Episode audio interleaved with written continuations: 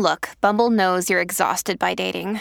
All the, must not take yourself too seriously, and six one since that matters, and what do I even say other than, hey? Well, that's why they're introducing an all-new Bumble, with exciting features to make compatibility easier, starting the chat better, and dating safer. They've changed, so you don't have to. Download the new Bumble now. You may know you're listening to this show along the Marketing Podcast Network, but did you know there are other great shows on M P N to help your business?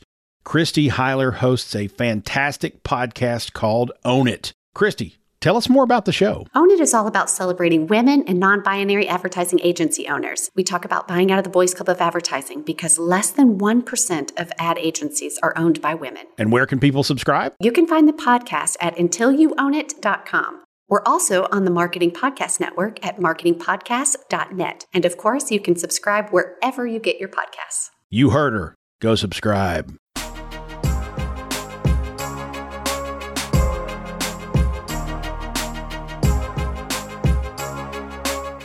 Welcome to the Businessese Influencer Marketing Podcast with your hosts, Jamie Lieberman and Danielle Liss. Each week, we will help you unlock the secrets of influencer marketing through interviews with leading professionals, and tips and tricks to help you scale your business. Sit back, grab a coffee, and let's talk all things influencer marketing.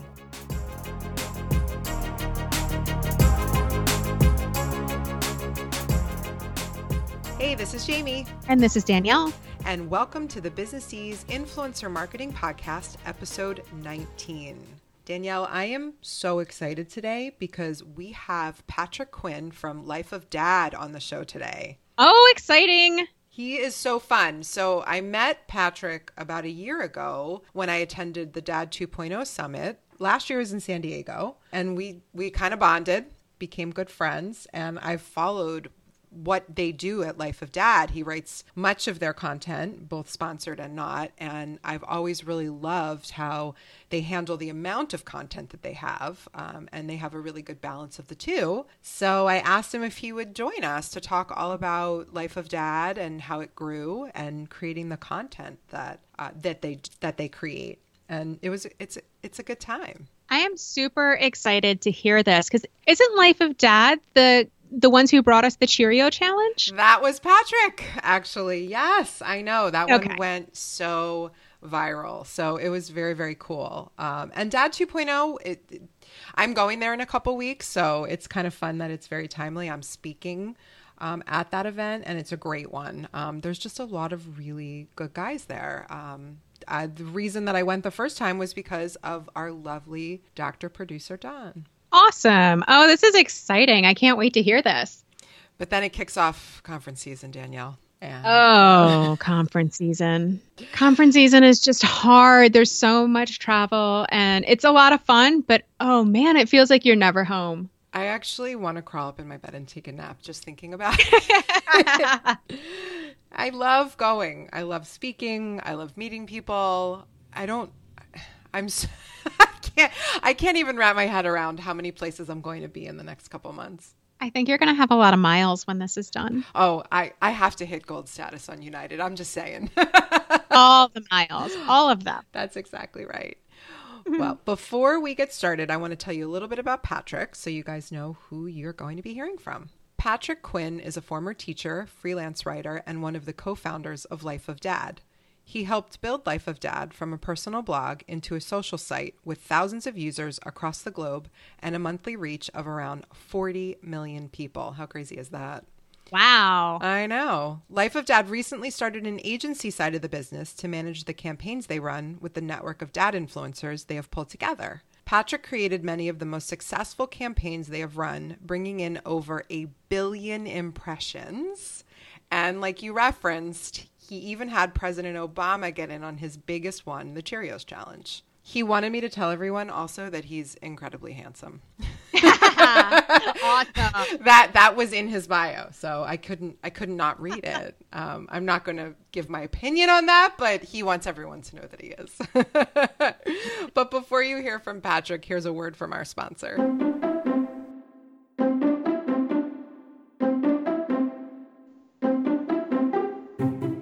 This episode is brought to you by Hashtag Legal. Hashtag Legal is a full-service law firm specializing in influencer marketing, social media, and service professionals. We offer a wide range of services, contract review and drafting, trademark and copyright registration and monitoring, F T C advice and disclosures, and full site reviews, including drafting site terms and conditions and privacy policies. Check us out at w w w dot hashtag dash legal dot com. I am so excited to be here with Patrick Quinn. Welcome to the show. Hey, thank you. Thanks for having me on. I appreciate it. Well, thank you for agreeing, because this week we are talking all about creating authentic sponsored content. And I will tell you, Patrick, when Danielle and I decided that this was a ta- topic we wanted to tackle, you were the first person that popped into my head. Yes. Because as yeah, as I've told you over and over, you actually create some of my favorite sponsored content that's out there. That's awesome. Thank you for saying that. And let's start the love fest now. Go through. You are my favorite fan of my favorite content. So, yeah. Amazing. That's perfect. perfect. So I know our listeners would love some of your tips, but before we get into that stuff, I'd love them to learn a little bit more about you. So tell us a little bit about yourself and sure. when you started blogging. Yeah, well, I live in Austin, Texas now, but I'm from New York originally. Um, for a while, I was just kind of bouncing from jobs and then doing, I was a teacher in New York City ages ago. And then I started writing, doing kind of freelance writing for companies and some of my own writing on the side. Um, and at the same time, my brother-in-law started Life of Dad as his own personal blog. Uh, his daughter had been born with a congenital heart defect, and it was his, he works in entertainment, and he, it was his kind of, sort of his outlet for kind of getting the story out so everybody knows what was going on with her. And to also just kind of, you know, be goofy a little bit. And eventually he started, you know, he saw, he knew that I was a writer. So he asked me if I wanted to contribute. Um, I had two kids of my own at that point. And so I started writing some posts for Life of Dad just as like a, just a side thing. And from that point on, we've kind of developed into um, more than just a blog. We're just a, like a social media site and an agency site, actually, because of the campaigns that we wound up doing. Um, and it just really evolved slowly but surely uh, to where it is now. But um, yeah, I just started blogging more as just a goof, just to kind of tell funny stories about my reaction to my kids. I don't really write specifically about my kids. It's more about like my dealings with them and and how I feel about being a dad. So is that the first time you started blogging was when you started working with Life of Dad? Yeah, yeah, I never blogged before that. It was most of my writing was uh, writing short stories and also just writing stuff like I was working for TravelX Insurance for a while. Uh, I worked for a dart company that does dart tournaments all across the United States. So I know so much about darts now. It's ridiculous. Like I didn't even know anything about it. And I went into this weird, weird, weird world of competitive tournament soft tip darts. Um, and they were a Korean company, so I had to write everything. I had to write like my boss's emails because he was like straight from Korea. So I would give it, be given like a very broken down English version of what he wanted to say. And then I would have to turn that into English and send it out to everybody for him. So it was an amazing job. I feel like that's a whole other like podcast we need to have.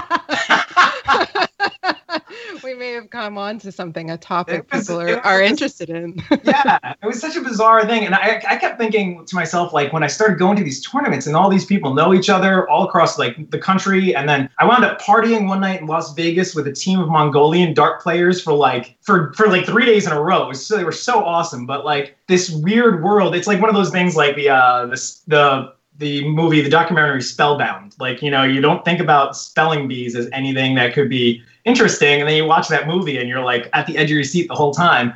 And I feel like this weird world of darts could be that. It's so, so awesome. So how many years have you worked with Life of Dad and how has it changed over the years? Um, I guess now it must be about six years or so. Um, and we've just... Really, I mean, changed almost, uh, we've done basically, a, I was about to say three sixty, which means we were right back to the start. We basically did, did like one eighty from what we started out as. It's just like telling stories and uh, creating really goofy videos um, to now we basically, anybody could join our site. We have, you know, dads from across the world using Life of Dad as a platform for themselves to kind of like contact other dads, getting, you know, involved with uh in different groups within the site, um, and to just kind of, I don't know, basically anything about parenting, which is literally anything in the world. Like there's spots on Life of Dad for food and car people and music and just about everything, everything that you can imagine. So um, it's really kind of taken off. So from being a personal thing to more of a community site. Um, and it's been really fun to kind of watch it grow that way. And we, our team members have grown. We've got, we went from Tom being the only person doing Life of Dad to now I think we have about fifteen or sixteen people working full and part-time on Life of Dad, managing our communities on Facebook, on Instagram, uh, managing content on the site itself, uh, doing our podcasts. We have a couple of hundred podcasts. Our partner Art is amazing at doing uh, podcasts and getting interviews from celebrities that we were like, wait, what? Like he'll just call us casually and be like, oh yeah, guys, I talked to LeBron James this morning. He's going to be on the podcast. And we're all like, what? Like, like as if he just wanted to tell us he had French toast for breakfast. And nobody knows how he does it, but he does it. So um, so yeah, we've, we're kind of like out in a thousand different directions doing our thing, but everybody seems to have their own nice little spot within Life of Dad in terms of our partners. And it's been uh, been a lot of fun watching it grow. I love the messaging that you guys have and the inclusion of all different people from all over. How do you incorporate sponsored work into that type of website? well, well, that the thing with um with it being as open as it is, where we are lucky enough to work with a lot of different um, influencers in different realms, but mostly obviously in the fu- parenting realm. Um, so basically, it started off really small, like just a, a campaign here and there. They hired us, we had a good reach, and that's basically all the marketer was looking for. You know, you have a decent reach on Facebook, let's just do that. Um, but then we started kind of giving a little bit of pushback, which uh, a lot of the people, the influencers we work with, when they do their own, when they have their own campaigns, one of the things I always tell them is like, hey, if they want you to do that, don't just do that because they want you to, you know, push back a little bit. And that's what we started doing. We started um, saying, hey, that's a great idea, twenty-three-year-old, you know, girl in New York City. But in terms of the parent, the people who are going to be watching, you know, reading this parenting stuff, why don't we try this instead? So we started kind of uh, cater- not cater- tailoring it to content that we thought would do better for our audience, and then also for the audience of uh, some of the influencers we worked with. Because we started bringing on a few here and there, a few different um, dad bloggers who had their own sites. Um, and then that, like our website, has grown to now we have a few hundred different dad bloggers that work with us, and Um, we're able to just kind of put together some content. The brands now are coming to us a lot and coming doing repeat um, campaigns because we're able to give them this pool of like super creative guys who all kind of take a campaign idea and put their own spin on it, which is really nice. So that's kind of grown, and that's how it really just started off as one campaign here and there. But then we would say, oh, we also have, you know, um, you know, Chris Bernholtz, who is really good at photography, or Jeff Bogle. Why don't we get those guys in? Because they'll be able to get us great images. And the brands always went with it. And they seem to, and from that point on, we just kind of grew and grew and grew. Uh, so we, to the point where now we literally have a Life of Dad agency side to be able to handle all of the uh, campaigns that we do have going. I love the point that you made, because it sounds like there's a partnership between you and the brands. Um, where you're able to bring your expertise. I, I hear a lot of feedback from people that they're nervous about going back to a brand and saying, that might not be the best idea, or yeah. that might not be the best fit. Um, and so what kind of reception do you typically get when you go back to a brand and ask them maybe make some tweaks or changes or suggestions that might be more effective? You know, at first it was really a little bit nerve-wracking to kind of do it, because I felt like we were stepping into their space. Um, it's kind of like uh, the podcast that you guys did last week with Don, um, where he said, what is it, the uh, imposter syndrome, mm-hmm. where it's like, um, I didn't feel like we had the pull to be able to do something like that, to suggest back, but we did kind of almost timidly, like, ah, you know, like I forget, exa- I wish I had the specific example, but it was, uh, it was like Starbucks or something like that, like a big brand who wanted to do like a smaller campaign with us. And we were like, we didn't think it was going to work. We were just like, you know, it didn't have the right feel to it. Um, and so we kind of just pushed back a little bit. And but we were surprised at how open they were to it. Um, they obviously were trying to make something, tailor something to our world. But we are better at doing it than they are, because we know the audience. We know what, what they respond to.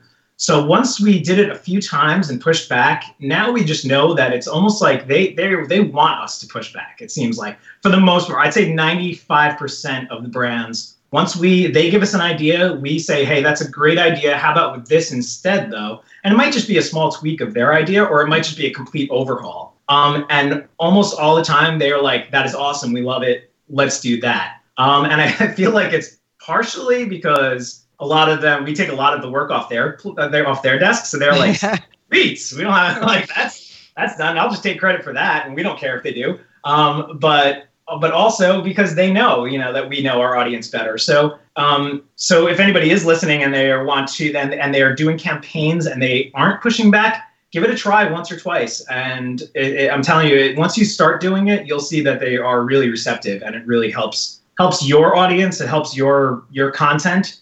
And it helps them a lot. And they're going to come back to the people who do that, I think, because they, you know, they're taking charge and they're helping out with the people who are working on the campaigns on the other side. I, I think that's phenomenal advice. And I think one of the reasons why you guys do such great sponsored content is for that reason. It it fits your site. It make the things you write about, they make sense. And I never think, well, that came out of left field. Do you, do you have any other tips for creating really good, authentic sponsored content, either posts or images or video? Yeah, well, one thing that actually I didn't even think about it in the way that it was brought up to me just recently. I was uh, talking to a friend of mine who works for Silence uh, Cybersecurity, and he was saying that he was a- he was asking me, like, how do you keep your influencers? Like, what makes them influencers if they're just writing about a brand? Like, we hire them and we have to write about, um, you know, Netgear or Pampers or, you know, Frank's Body Scrub. These are all brands we've worked with, and they're they're disparate. They're all across like the,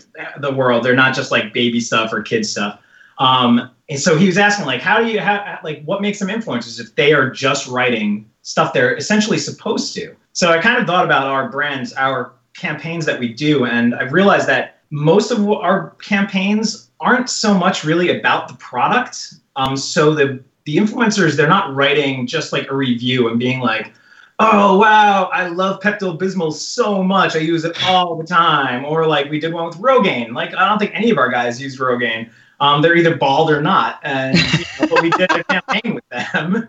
And it's and what we the way we, cr- we craft it, though, it's usually something around the product that's not really just it's it's almost like this ridiculous thing we're doing is brought to you by, you know, this brand, instead of, hey, we love this brand so much, even if we don't, you know, or we all use drive Kia cars, even though we clearly all don't. Um, it, it's, it's more about just getting the brand out there, getting their message across, but without just without totally selling out and pretending that you love something, you know? There have been a few times where I'm like, all right, I'm not going to do that campaign specifically. Or we've had people, that influencers that we work with closely say, all right, I can't work with that brand because of my site. Um, uh, amateur idiot, professional dad, uh, Dave Lesser actually was one of them. He was one of the first people. I was like, Dave, I got you, I, you know, you can definitely have a spot on this. It was a Fritos campaign. And he's like, oh man, he's like, I'd love to do that, but my whole blog is mostly about like, for at that point at least, it was about being healthy and health, you know, getting out there and running. So he didn't really want to be writing about Cheetos. Um, so, but the example with that campaign is we used Cheetos, but what we did was an art contest with Cheetos, where people were using the different brands of Cheetos with different colors and creating sculptures or, you know, things on paper that were uh, pictures and everything like that. So we didn't have our guys sitting there chomping down Cheetos, pretending they loved them and did it every day. But instead, we used the brand in a different way that kind of sold the brand's messaging that, hey, there are these different flavors and look how much fun Cheetos can be, but without them all being like, you know, eating them down. Because I, I actually literally, I get sick when I eat cheese puffs or any of that kind of stuff. But I did my sculpture, and uh, so and I felt okay about it because I wasn't, you know, chomping them down. I need, I actually need to go check those out. So tell me what your favorite sponsored campaign is that you've ever worked on. Oh man, um, it's a tough one, right? I would say yeah, because we have done a bunch, and we've been really fortunate mm. to get big brands, and um, but.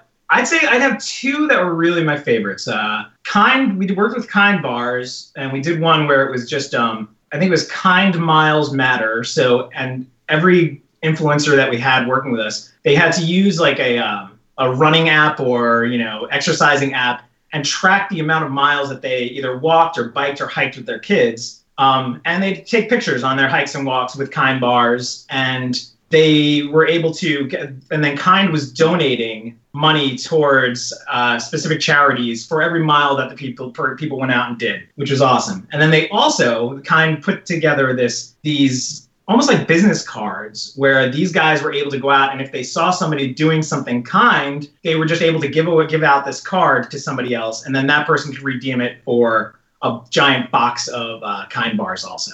And that was one of my favorites because the brand really got behind it, and they put together like awesome imaging, and they worked with us really well on, on the campaign itself. So that was great. Um, the other one was the National Frozen and Refrigerated Foods Association.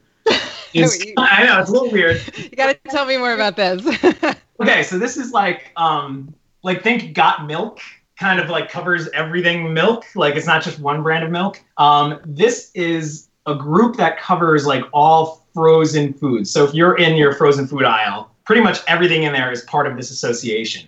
And they wanted to promote all of their foods, whether it be like Eggo waffles or Hot Pockets and, you know, frozen pizzas. And they didn't know what to do exactly like for that because it's so different. Um, so the idea that we came up with was, we had a cooking contest, and everybody had to make a new meal based off of three different frozen foods in those aisles. And we gave them the list of what they could use. So um, Tom and I, we put together a whole bunch of things, and every single thing we thought was going to be horrendous turned out to be amazing. So we made like Hot Pockets. We, we cooked Hot Pockets, chopped them up, put them inside a calzone, and then basted the outside with crusted, chopped up Eggo waffles, and wait, something, oh, and, and tater tots on the inside. So it was like a breakfast calzone, and it was the best thing ever. It was so, it was so horrible, but so good. We also did like a frozen pizza with P F Chang's, um, what is it? Beef and broccoli, frozen beef and broccoli on top of that with some kind of something else on top of it, rolled up into a ball and then cut into slices.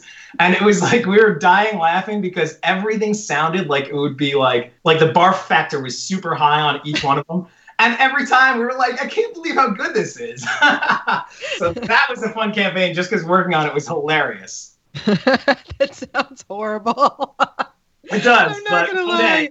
But you One day I'll send you my rest my calzone recipe, and you have to make it and tell me how horrible it is. That's a deal. I won't lie though. You put tater tots in anything, and I'll eat it. So I, as soon as Perfect. You said that, I was like, "Oh, I could eat that. That sounds good." Yeah, it was so good. That's, that sounds really fun, though. It sounds like you guys just have fun with it, which I think is what keeps it so interesting and why yeah, people want to read it. Thing. You have no idea how many times, and uh, gosh, I hope nobody from Ketchum or Edelman is listening, but so many times we pitch an idea, and I'm like, there's no way they're going to do that. And then they say, yeah, and I'm like, do we just trick them into doing this? Because it sounds like like it's just something fun I want to do, and now we're getting paid for it. So what? That's the dream job, right? What could be oh, better? That's great. So what advice do you have for our, some of our new blogger listeners who maybe are just getting into the world of sponsored content? Um, well, like we were talking about before, push back. Don't just take what they say. Um, but no, don't just push back on content. Push back on their budget. Um, they're going to give you terrible budgets. And don't think that pushing back is going to make that deal walk away. It might, but chances are it's more likely that they have a much bigger budget and they're lowballing you because then they get to report that they saved X amount of money. Um, other advice I'd say is to really network with people in your space. Um, if you're a mom blogger, a food blogger, you know, a style blogger, whatever it is, or an influencer and whatever it is, get to know the people in your space, um, because if you can start working with them and working in tandem, you become a little more powerful that way. And that's how that's how we be kind of we became what we are now, is the support and uh, the hard work and the creativity of all the people that we work with. Uh, we wouldn't have been able to do any of this on our own. Um, so it's just great to have the great network of people behind us. So um, that would be probably the most valuable advice, because not only do you have people to work with, but then you also have people to lean on for advice like this. Like you, you find somebody to be, that you'll be able to call and say, hey, here's what the brand wants. What do you think? And they'll they'll be able to work with you to kind of uh, give you some good advice in case you don't know what exactly to do. There's always somebody out there who does know what to do. Or at least they fake it really well.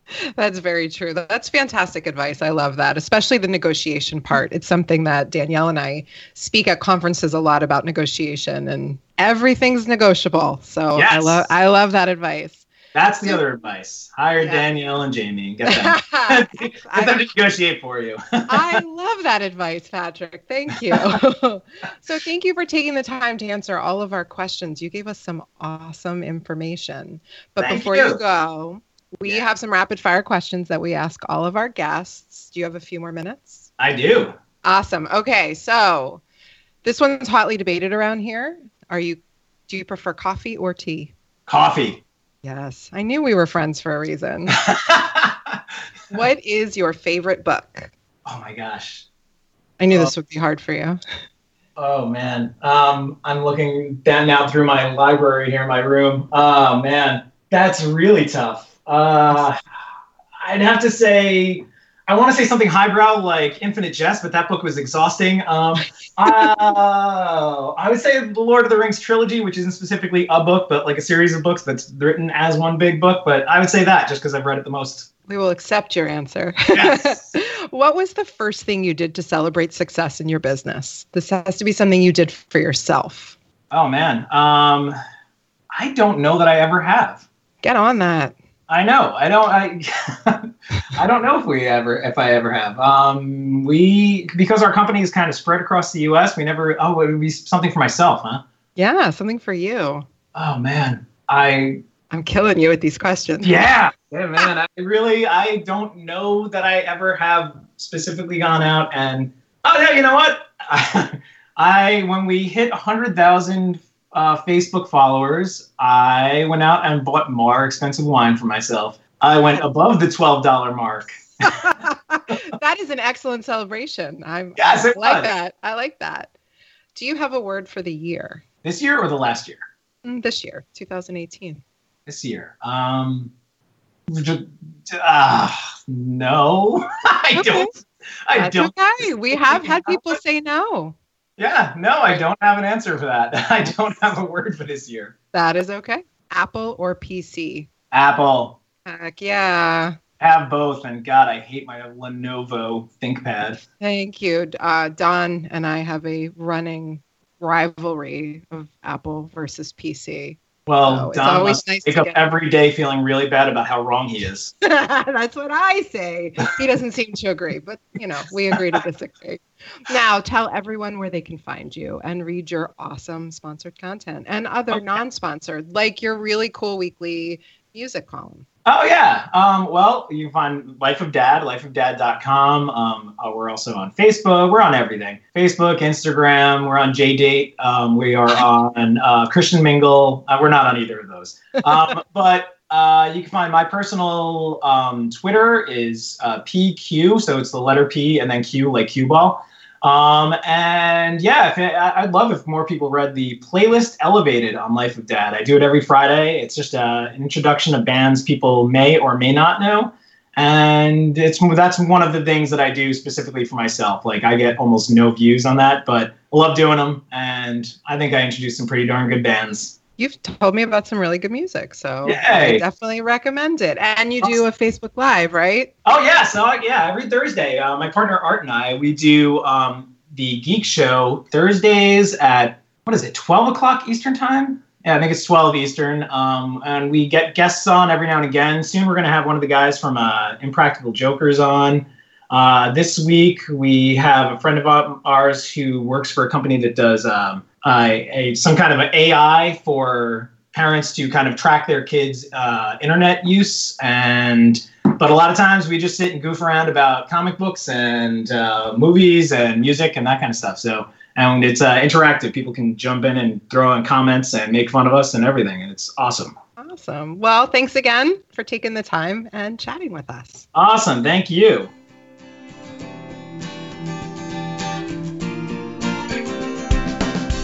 Jamie, that was such a fun interview. I am so glad that we got to hear from someone who has built such a successful business on how they create such great sponsored content. He was a lot of fun to talk to. He's very, very funny. And as everyone can tell, he is really cool about answering those questions and answering them really honestly. That's awesome. Well, we would love to hear from everybody listening in the H Q, which if you're not a member, visit businessese.com slash HQ to join. And we'd like to hear about the sponsored content that you have done in the past. We really want to see your links. Drop a link to whatever your favorite piece of sponsored content that you've done in the past is so that everybody can learn from one another. I cannot wait to check those out. Mm-hmm. And for the show notes for this episode, please check out businessese.com slash Episode nineteen. Thanks so much, and we'll see you next week.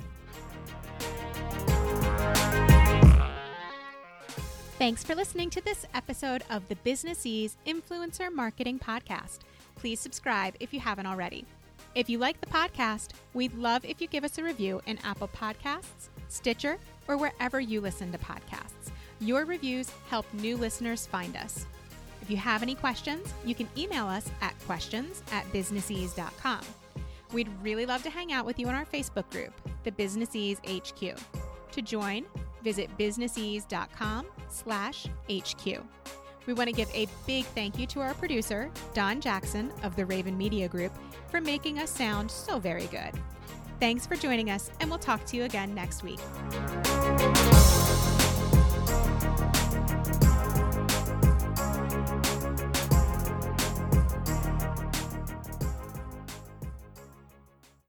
This podcast is heard along the Marketing Podcast Network. For more great marketing podcasts, visit marketing podcasts dot net.